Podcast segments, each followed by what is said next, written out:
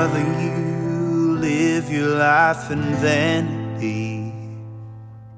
You traded all We're in the Red Sea Catholic Radio studios today. I'm Father Harry Dean, a priest of the Diocese of Austin and the Restorative Justice Ministry, service to our incarcerated and to the officers who tend to them and all who are involved in the Texas Department of Criminal Justice. Along with me today is Deacon Ronnie Lostavica, our coordinator of pastoral care for the Gatesville region in uh, Restorative Justice Ministry, and Renee Brown, our director of counseling for Catholic Charities of Central Texas.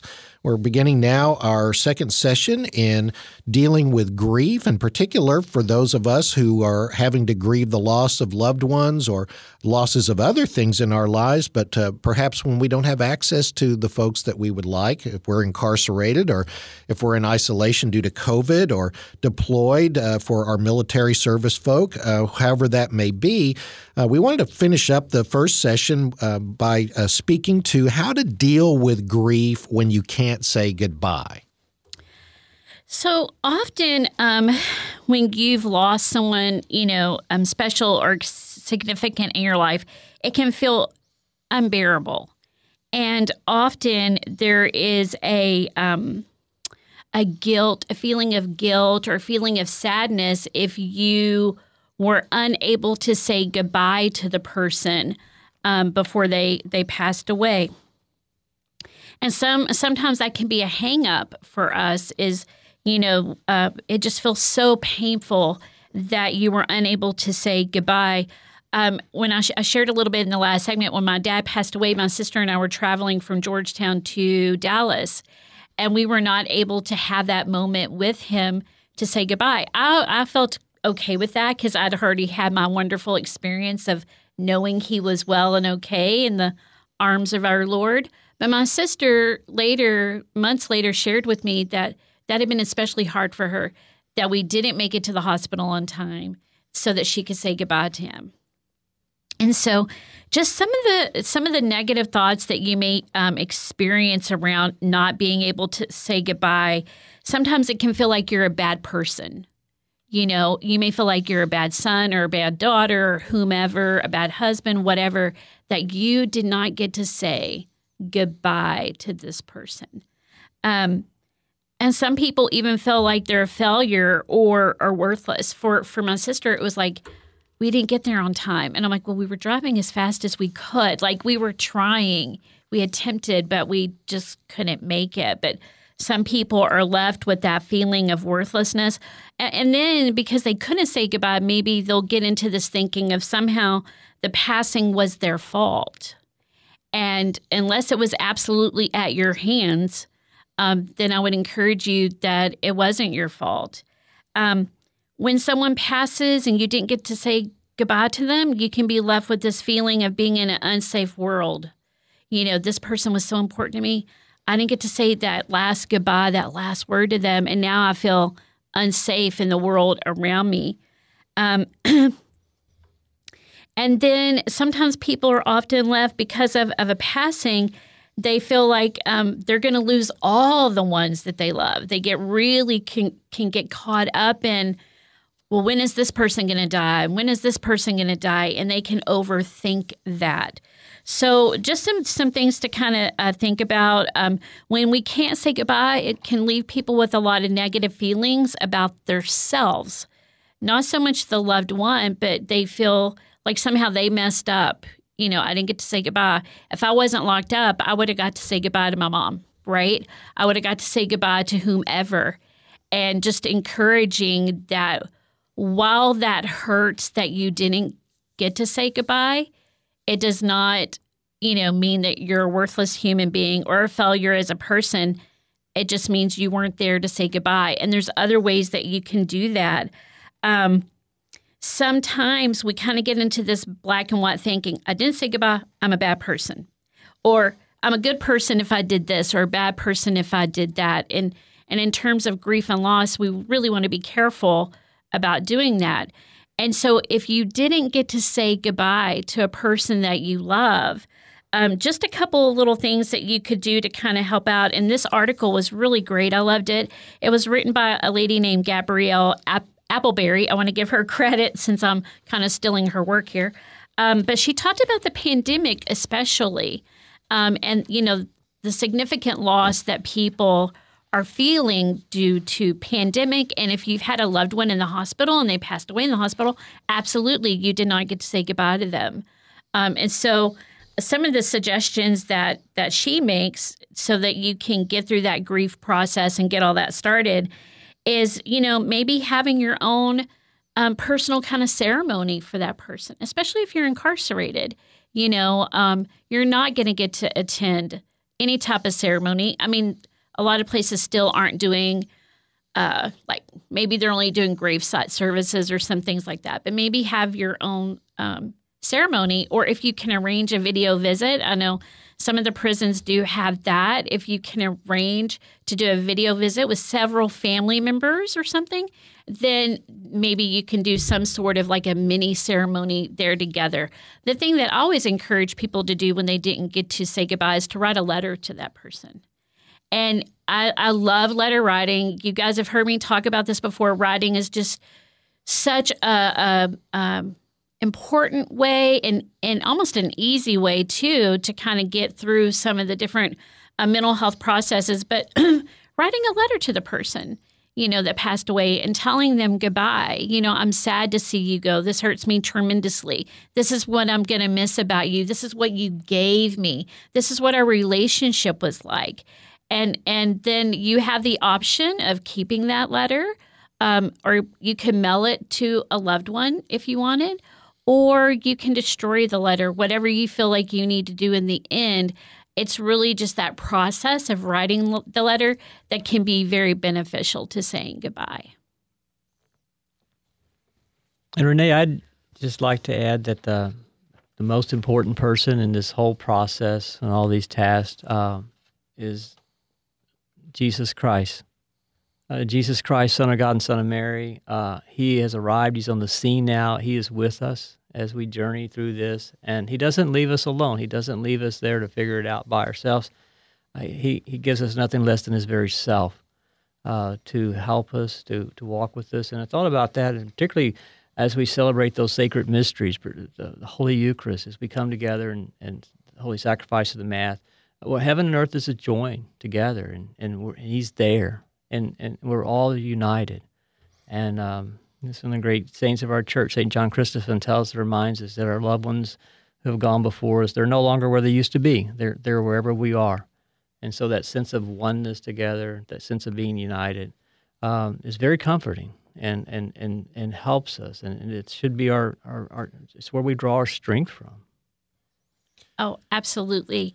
Um, you know, when we were kind of talking about this segment, um, we were saying that in this segment, when we're talking about what you need during grief, uh, there's some specific things I'll speak to, but at the core of all of these is Jesus Christ. He is going to be the source of every piece that we're going to talk about.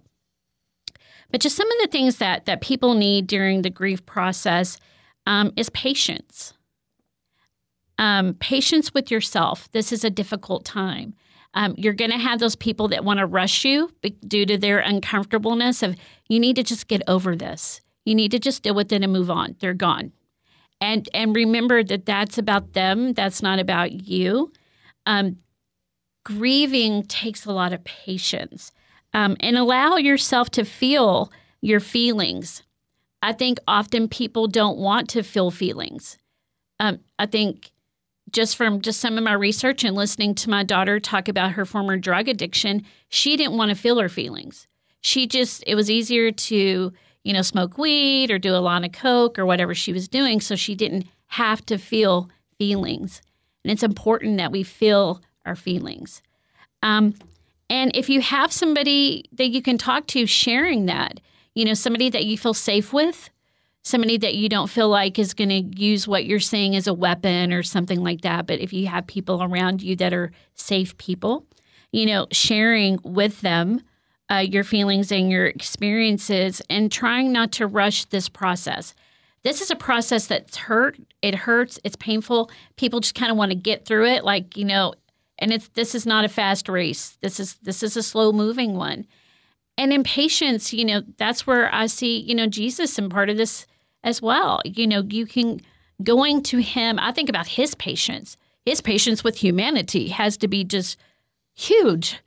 And then going to him and asking for that help of patience and and asking him to be with you when those feelings hurt and feel painful and you feel overwhelmed, asking him to sit with you in that moment um, and being patient with you. Another thing uh, is support. During this time, people need support from family and friends. It's very important. I know for those people that are incarcerated and probably military as well, if you're deployed, you know, um, and you've lost a loved one, it's challenging, right? Like I can pick up my cell phone and call my sister. She lives seven minutes away from me. I can run to her house. We do that for each other when we're feeling bad. We have that kind of relationship. But for people who are incarcerated or maybe military or people who are isolating at home, they may not be able to just run next door to somebody or have your sister come over in seven minutes, those kind of things. And so, really, it's about finding some people, uh, maybe that you're working with or uh, a cellmate that, that you can get some support from that you feel trusted with, right? Um, and maybe there's some I I'm not really sure what all they have going in some of the prison systems as far as as far as like support if there's any groups you could join, if there's a group you can create, but something like that can be helpful. Um, you know, outside of prison, there are tons of support groups for grief uh, through churches. Um, uh, in Austin, they have the Christi Center, and there's a lot of other uh, places that will offer uh, grief support.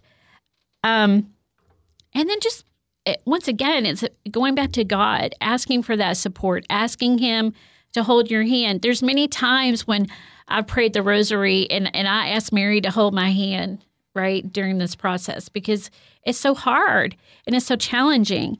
Um, I think being able to talk about your grief and loss, sharing those memories. When my dad first passed away, this was the hard one for me. I'm a talker by nature, and probably because I'm a counselor, we talk about our feelings and stuff. And I found my family kind of avoiding talking about my dad, and that was not that was not acceptable to me. And I was like, no, we need to talk about him, and we need to talk about our favorite memories, and we need to remember him. Like this is how I find that support is talking about him. And then not being afraid to ask for help. I think often as humans, we don't want to ask for help, you know, and, and in some situations, there could be a lot of distrust in asking for help. You really have to know people. And uh, I would think, especially in being incarcerated, some of the people around you, you may not trust them to be so vulnerable with your feelings and emotions. And once again, that's where too you can tie into and go to Jesus in those moments. He you can always trust, right? You can tell him anything and there will be that trust there. That's going to be a great support for you. Um, and I think in some situations, people around you, they want to help. Like I had several friends that they, they were willing to listen to me and they would tell me, I don't know how to help you. You know, I know how much you loved your dad, but I'm willing to listen to you. And that meant so much, you know, that I could share memories of him or my deepest feelings with them. So support is important. Um, can, I, um, can, I, interrupt you absolutely. just for a second? Um, let's talk a little bit about of the art of listening and and and how would you uh, recommend us to be good listeners, and particularly in those moments. I think good listening is about hearing and often not about responding, right? So I think when we're listening to people, we get caught up in how do we respond to this person. And so typically we're not listening well because you're like very conscious of, I want to respond the right way or I don't want to hurt this person. So you get caught up in that. And I think very often when we think about listening, it is truly that it is engaged in hearing exactly what this person is saying to you. And if you don't understand something, just asking for clarification. Can you clear that for me? You know, I don't really understand. Or maybe it's something you're not going to understand. And it's just being in those moments with people and letting them talk. I also think part of being a good listener is the validation of feelings. So if somebody's talking to you and they're crying and they've said, you know, I'm really sad without my dad, then maybe a great response would just be, you really miss him. So it indicates to the person that you're listening, but you're not offering a judgment, you're not offering advice, you're not responding for that brilliant thing to say that's going to make them feel better because there's really not one. It's just being in the moment and listening and maybe validating their feeling throughout. One of those responses too, I think that is such a natural instinct is is to say, okay, uh, I'm listening to what Renee has to say, but we have to keep this program moving along. so I'm going to be thinking about the next thing I've got to I've got to pull mm-hmm. into this, and I think we do that in uncomfortable topics in particular with with those who uh, we're trying to support. And one suggestion I would have uh, is for all of our our uh, listeners, uh, certainly in, in, the incarcerated, especially the the women's units. We have not been able to get back in there all that much, um, so I know they're missing the, just the presence of the church that we can bring to them with the sacred mysteries.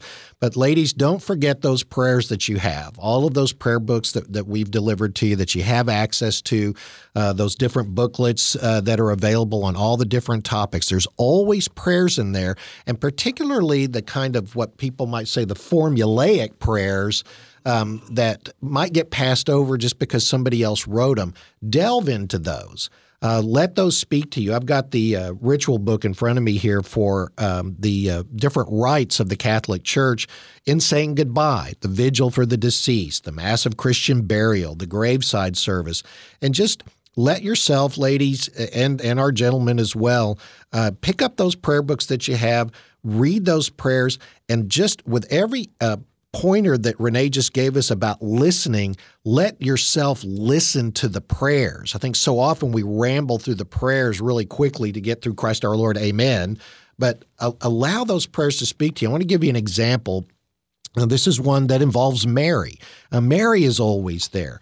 Eternal Father, through the intercession of Mary, who bore your Son and stood by the cross as he died, grant to these parents in their grief the assistance of her presence, the comfort of her faith, and the reward of her prayers. We ask this through Christ our Lord. This is a prayer that, that's in the ritual book for the priest or deacon to speak um, on the death of a child, which brings its own special kinds of nuances and, and difficulties for you who are parents. And the church knows this. And that's why I wanted to bring this up um, that for, for our listeners, our church has 2,000 years of experience with grief work and bringing the, the fruits of that sacred mystery into your moment of really challenging time. But you're not alone. She's with you, and all those souls that have gone before us, and particularly the saints and, and certainly the, the Blessed Mother. And I'll give you one more example here because so you can hear how the church processes her way through with the love of God and Jesus Christ through this gift of the Spirit that He gives us because He died. And that that's the reflection that we're on here is that grieving is something that God himself has experienced in the person of Jesus Christ. So this one uh, again this is for when you're you're praying uh, when a child has has gone, Lord God, source and destiny of our lives, in your loving providence, you gave us this child to grow in wisdom, age, and grace. Now you have called this child to yourself. We grieve over the loss of one so young and struggle to understand your purpose. Draw this child to yourself. Give him or her full stature in Christ. May they stand with all the angels and saints who know your love and praise your saving will. We ask this through Jesus Christ our Lord. And so, just like Deacon Ronnie mentioned, and Renee, you affirmed, you know that this it's kind of all roads lead back to Jesus uh, and and and and to the Trinity, to the Father, the Son, and the Holy Spirit, who is love, because love is what's going to get us through this grief. But there's resources for for us to to access, even when we, as as the people that serve you, are not able to be in your midst. Let's not forget those those are a sign that the church still walks with you and still wants to be with you. And I think there was a couple of other things on here uh, that, uh, in terms of what you need for grief, we'll have oh, another yeah. couple of sessions on this. Uh, this will carry us through the rest of our sessions. But you had gotten through balance, uh, and and uh, what else do we have to to recommend? So, balance is that is um, kind of balancing activity with quiet. Um, it's uh, kind of like we talked about earlier. It's tempting to get out on a marathon, you know, trying to get through this and doing a lot of activities just to keep your mind busy and avoid feeling. Um, and that's not going to be healthy. And so you're looking for balance. And especially, um, you want to share that with others. is so helpful to do activities with other people, whether it's, you know, communication, um, being able to eat together, talk, chat, whatever, but then also making sure that you allow yourself that quiet time so you can think and you can feel. Um, we discussed as a family after my dad passed away, it was harder for us the second year. The first year, we had so many things, so he passed away. Then there was an anniversary that was missed. Then my daughter gave birth. Then I became Catholic. I got this new job at this a week after he passed away. So there were months of just all this activity and things going on and and they were all wonderful things, but in that there wasn't a whole lot of time to mourn and grieve and have those quiet moments. And so then it's months later when it actually, and we were selling properties, there were so many things going on. And then all of a sudden it hits you oh my gosh, dad's not here. And so you really want to make sure to create that balance of the quietness and the activity. Activity is important because you don't want to get isolated and and you know enter a, a maybe a phase of being apathetic and you're doing nothing. But you definitely need those quiet quiet moments for balance. And in my quiet moments, I must admit, I spend a lot of time with with God in those quiet moments. That's what would give me so much comfort. You know, was you know the rosary, um, just Bible readings. I had some uh, books from Catholic Charities um, through the diocese that were about mourning specifically, and so just kind of reading those and taking notes. Uh, what I loved, Father Harry, about you reading the prayers is it was just like you said, it's just not reading to get to the end, but if you really take that time to read it, even take some notes about it, it's going to give you a different level of comfort to create that balance. Um, and then rest. Um, I think people during the time of grief, you're just exhausted. It just seems like it was never ending the things that were going on children being upset or you know helping my mother we're packing we're doing things and she's grieving and you're concerned for her you're concerned for kids or we have a new baby. There's so many things going on and often we don't take that time to just let our bodies rest let our minds rest. And so you really want to make sure that um, you're trying to get eight hours of sleep and if you don't sleep for eight hours get some naps in and I'm true when I say rest, I am truly meaning rest your body. Um, without adequate rest, it is hard to be emotionally regulated. It's hard not to develop maybe some some um, symptoms of depression or anxiety when you're not getting rest because your body needs that to recover. And then talking with others, who've experienced a similar loss uh, can be very helpful. Um, you know, it's just we're hoping that the person you're speaking to, you know, does have that ability to listen, not offer too much judgments or advice, but being able to have others that you can talk to about how you're feeling and your emotions. Because sometimes you do, you kind of feel like maybe you're you're going crazy, like my brain won't stop, it just won't calm down. And so having other people that you can go to is helpful you know, I think um, being able to engage with um, your priest or clergy or just God Himself, you know, just having that conversation of this is what I'm going to through. Can you help me, give me some relief, or you know, looking for passages in the Bible that will give you relief. This is going to sound like a strange one that people need, but drinking lots of fluids. Some of this is a little specific, but while this seems like a strange thing to mention, um, research has shown that our body, this was strange to me, I never heard this before, but our body actually absorbs fluids more quickly when we're in the grieving process I don't know how they came up with this research, but I thought that was pretty interesting. And so, one of the things I talked about was staying hydrated. Um, also, when you're dehydrated, you actually become a little fuzzy. You know, it's hard to think more clearly, it can make you more anxious. And then exercise. Um, clinicians will always tell you that for anxiety, depression, um, that's the um, exercise is one of the best things ever to decrease the symptoms of depression or anxiety.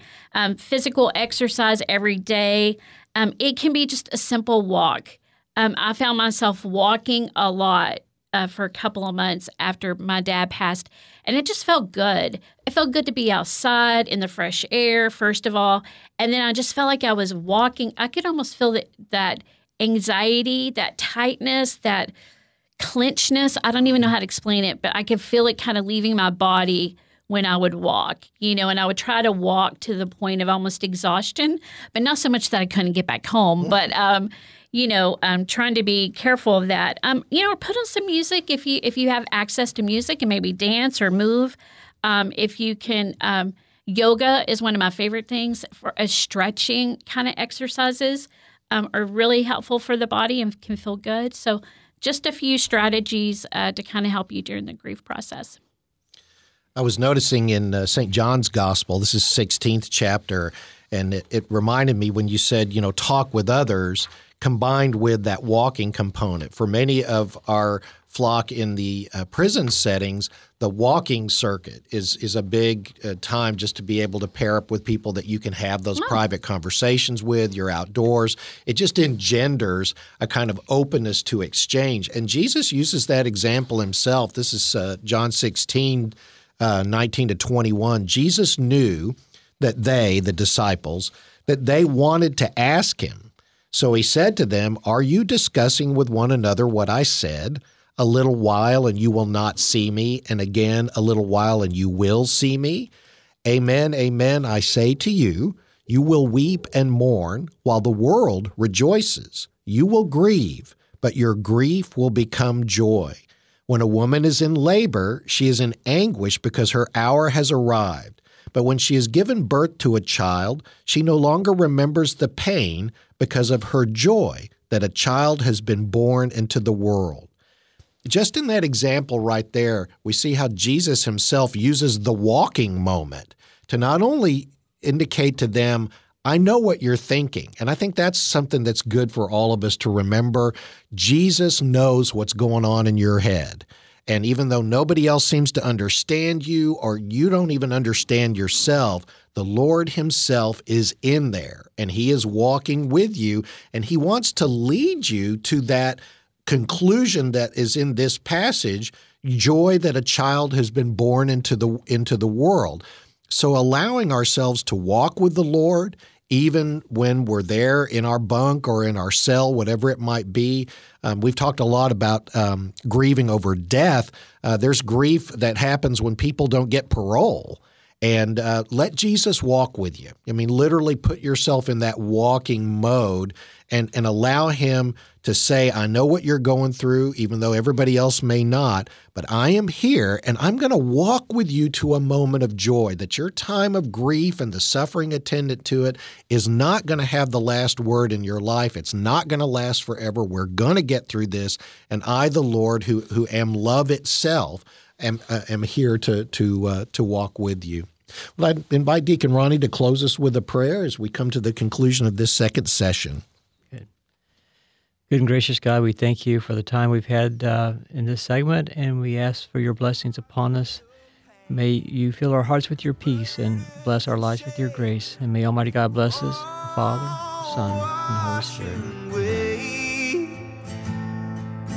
Brother, if you walk with me, brother, will you walk with me?